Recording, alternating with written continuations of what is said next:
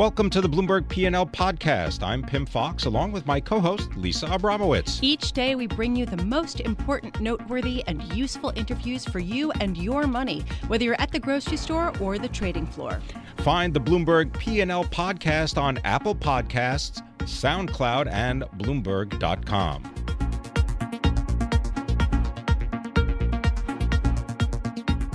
Uber, the scandal ridden driving uh, ride sharing service, is uh, evidently reportedly the subject of two additional formerly undisclosed investigations. And here to talk about why this company has been uniquely targeted by regulators and lawmakers, I want to bring in Max Chafkin, who writes for Bloomberg Business Week and joins us uh, to talk a little bit about this. So, Max, you know, what is it about Uber that has uh, made it subject to so many investigations. Right. So, as you said, we we've learned. Uh, my colleague Eric Newcomer reported uh, earlier this morning that First of all, there is an additional criminal probe that's looking into Uber's alleged theft of trade secrets from Google, and another one looking at price fixing. I think the answer to the question you ask of, of sort of what was going on, and, and this is in the piece, but the company had kind of a culture of I guess you might say rule bending, uh, and and and some might call it legal innovation. And I think that's that's a term that some people inside of Uber Uber had used. Others might call it cheating.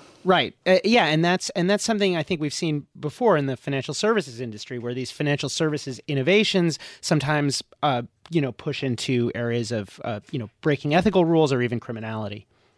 Well, Max, I wonder if you could tell us about the executive ranks of Uber. Who's there to actually fix the company and then justify its multi billion dollar valuation? So, uh, so uh, uh, recently, uh, Travis Kalanick, uh, this, the, this, the former CEO, a, a, guy who's sort of most closely associated with the founding of Uber, uh, stepped down. There's a new CEO, the former Expedia CEO, Dara Khosrowshahi. I, I, hope hope I'm getting that one right, um, but on, on, the pronunciation. But he's been basically doing a an apology tour and, and sort of going around from to to off from office to office to office, trying to sort of turn the page and say this is not going to be a company that sort of by default uh, bends the rules.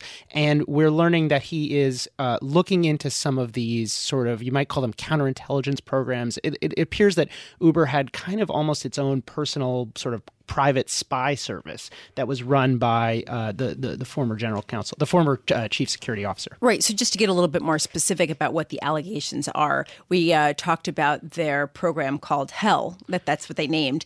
Uh, that basically tracked other competing ride sharing services where they were to allow Uber drivers to go uh, compete with them more directly. They also kind of cloaked themselves, sometimes Uber drivers, and would arrive instead of some of the other competing ride sharing services. These are among uh, some of the uh, the services that they provided that are being targeted by regulators. Right yeah, now. I mean, it, it, when you when you take a step back, you, you, you brought up Hell. There there was also uh, a program, a similar program in Australia that was designed to. It seems like spy on, maybe you might say, uh, a, a, an Asian uh, a, taxi service. Um, basically, in all sorts of ways, it appears that that engineers inside of Uber kind of broke with norms as far as privacy and and uh, sort of uh, you know d- data security is concerned. So so for instance, they were routinely uh, calling cabs from from Lyft, a competitor, and and basically trying to hire those drivers.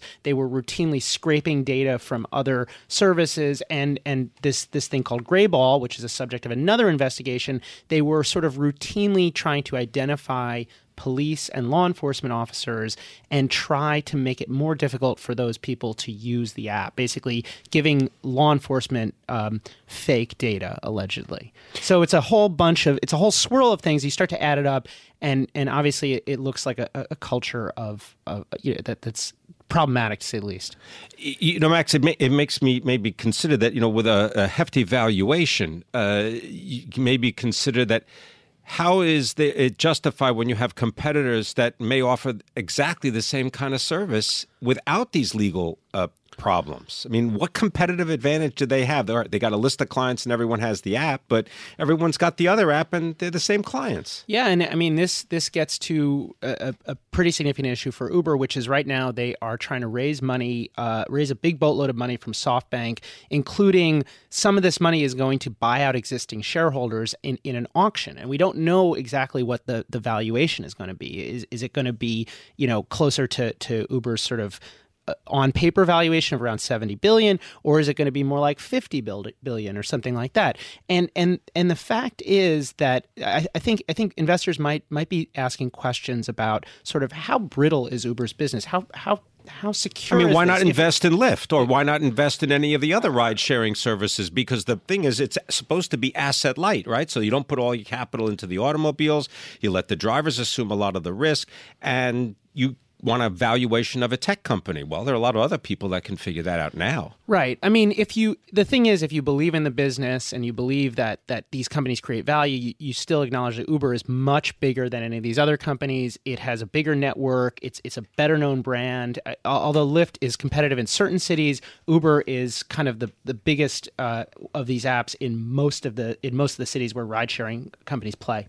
At what point, though, Max, does this start to snowball where you have regulators targeting the business both because of uh, some potential infractions as well as uh, mounting opposition from taxi uh, services that have been longstanding? Well, I, it is starting to snowball. I mean, what, what we saw in London, where where uh, regulators in London who had kind of given Uber the okay sort of were reading this news that was happening in the U.S. about this program Greyball, uh, which I mentioned earlier, and said, "Hey, wait a minute, we're not okay with this." And they basically announced that they were taking Uber's license away, and now they've sort of reopened negotiations. They're trying to negotiate a new deal with Uber.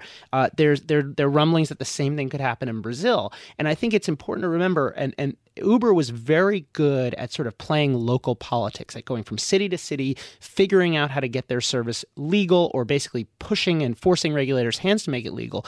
But each of these cities have very specific local issues, and it's not like it's a done deal. Any any mayor anywhere around the world, if if if he or she decides it's popular to go after Uber, can do that. And and there's not much Uber can do, and it's it could potentially, especially if criminal inquiries, lawsuits continue to mount, this won't go away. It's not like Uber Uber is legal everywhere and it's just going to be legal everywhere forever. Uh, just quickly, because I know this is slightly off topic, but you also have been writing a lot about Facebook and legal issues. Have you noticed that the technology industry now faces the legal same legal issues that maybe the non-tech world had faced, you know, decades earlier? Yeah, absolutely. And I think there is an interesting sort of Facebook connection here. The the Uber chief security officer, Joe Sullivan, was at Facebook. And you wonder how common are these kind of internal spy agencies? I mean, Uber had a lot of consumer data, but it is not the only company in Silicon Valley with tons of data that's ultra competitive, that has been pushing in all sorts of ways. And I think we have to look at this and ask, you know, how common were these practices, you know, industry wide? And I don't think we know the answer yet. All right. Well, we're going to look to you for the answer. I think you got almost, uh, you know, at least a couple next stories out of that one. Thanks very much for joining us, uh, Max Chafkin. He is a columnist for Bloomberg Business Week, a writer for Bloomberg, uh, giving us uh, some details about what's going on with Uber and those additional uh, criminal investigations.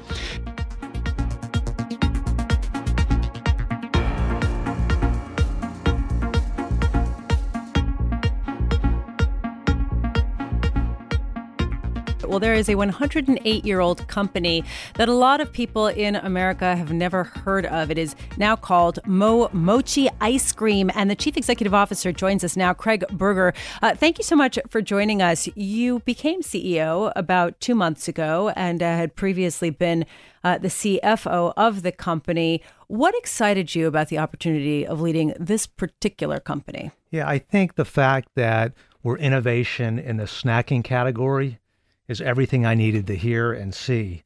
So the company has done a phenomenal job taking a very old uh, item like mochi ice cream and have really targeted the millennial consumer to bring it to the masses. So we're really changing the snacking world one mochi ball at a time. All right. So, uh, can you tell us what exactly is mochi? We, uh, many people may know it as a Japanese dessert. You're calling it a snack. The form factor. I, am obviously- sorry. I have to use this on my son tonight. I'm changing the world one mochi ball at a time. You know, when they start giving me flack about anything. Go on. Sorry. Well, they're going to give you a cooler of it later on, of course. Uh, it- and I want just tell people how it's made and and a little bit of the history of the company because if you're from Los Angeles at all, you're very familiar with uh, with the heritage of this company. Yeah, let me start. So the company is 108 years old, uh, and it was a confectionery to start. So dealing in primarily uh, Japanese bakery items. Then in 1993, uh, the founders uh, invented basically mochi ice cream, which is a premium ice cream surrounded by sweet rice dough. Uh, and that brand uh, was under the Mikawaya name, and it had primarily traditional Japanese flavors. So people who tried the product loved it, but the awareness was very small. So then in 2016, uh, Century Park Capital private equity out of Los Angeles purchased the company, and they had this vision of taking a very ethnic uh, snack and really taking it to the masses by creating a brand new brand, the My Mo Mochi ice cream brand, and coming out with more traditional flavors that we know, like strawberry, chocolate, cookies, and cream, and really targeting the millennial consumer, something that had never happened before. You mean rather than red bean paste or uh, green tea mochi? Uh, they want to get more American. I'm wondering where is the market for mochi ice cream? Is it simply in the big cities, or is there greater acceptance of more uh, quote unquote ethnic foods in other places outside of the cities? Okay, great question. Let me start out with the market itself. So, mochi ice cream falls under the frozen novelty category, which is about a $3 billion category. And that category has been flat to down slightly over the last couple years. Mochi ice cream is part of that category. Mochi ice cream is the category within there that it has the most growth uh, over the last uh, year or two, primarily driven by My Mo Mochi ice cream. Uh, it's definitely a coastal brand. Uh, we started out in LA and really in the last seven months have blown up My Mo Mochi ice cream nationwide. But in LA, San Francisco, Seattle, and now New York, we're really blowing it up. Craig, what's the biggest challenge for you to expand awareness of this brand? I mean, what have you been most surprised at uh, with respect to the difficulty? Well, it's pretty interesting because most people you talk to have never heard of mochi ice cream. So the first thing you try and do is have them try it. So, you know, we've hired a marketing team. Uh, we've got a strategy in place to uh, really increase the trial and awareness of the product. And part of that is being done through what we call the mochi bar concept. And we're really, we're the first uh, ice cream company to break away from the ice cream freezer in the retailers and go into the perimeter of the food stores with a self serve mochi bar. And that's a paid sampling event because consumers are paying anywhere from $1.50 to $2 for a mochi ball and trying it on the spot. And it's usually the, the, the, the normal uh, reaction. The first time uh, they bite into it, it's, wow, that's kind of weird. And then the second bite is, oh my God, I love this stuff. So it's, uh, it's a great thing to see. You know, it's something that is really uh, taking the stores by uh, surprise and building overnight. Was it a conscious effort uh, to turn it into a snack as opposed to a dessert, and therefore the smaller form factor? Yeah, so we see it as a snack. You know, millennials snack at least four times a day. Uh, this is a perfect product. like 110 calories per uh, per mochi ball. 110 calories. It's handheld. It's portable. It's grab and go. It fits their lifestyle. You know, we have 15 or so flavors. What does it cost? Uh, you know, it comes uh, by the ball. If you buy it in a mochi bar, would be anywhere from a dollar fifty to two dollars a ball. In a six pack, the retail is about five ninety nine or a dollar a ball. I love how targeted millennials are. They like snacks, not desserts, because desserts are too fattening, and they like it small and they like it quick. Who? Right there, you go. Well, you've definitely defined the market, and I think you're going to start eating some of these my mochis. Yeah, I must say the, Thanks the very much. We got to leave it there. Thanks very much, Craig Berger. He is the chief executive of Momochi Ice Cream.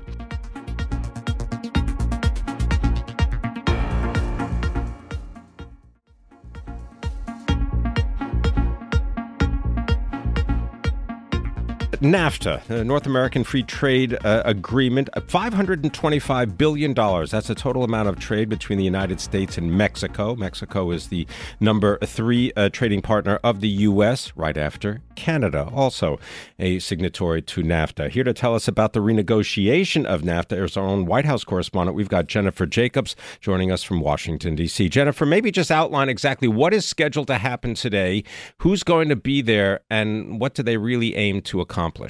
Uh, first, it's Jennifer Epstein. Uh, Beg your pardon. On our White House team, uh, just wanted to make sure that's clear so that people aren't confused uh, if they know our voices. Um, so. Uh, uh, Prime Minister Trudeau is, is, coming to the White House a little bit later today to meet with President Trump. It's their fourth meeting since uh, President Trump took office at the beginning of the year, um, and and this is the same time that there are a whole bunch of, uh, you know, that, that, that we're in this fourth round of trade negotiation talks, uh, and that's happening here in D.C. as well. Uh, you know, we're just anticipating the U.S. to continue to take uh, a pretty hard line on some things that they that the that they're kind of that the U.S. officials kind of expect uh, Mexico and Canada to be reluctant to, including uh, substantially raising uh, the requirement of the, the requirements for rules of origin for vehicles. Um, you know what share uh, has to be uh, of the of the vehicle has to be built, built in the United States. Jennifer, or in the rest of NAFTA. Jennifer, I'm struck by President Trump versus Congress versus his diplomats.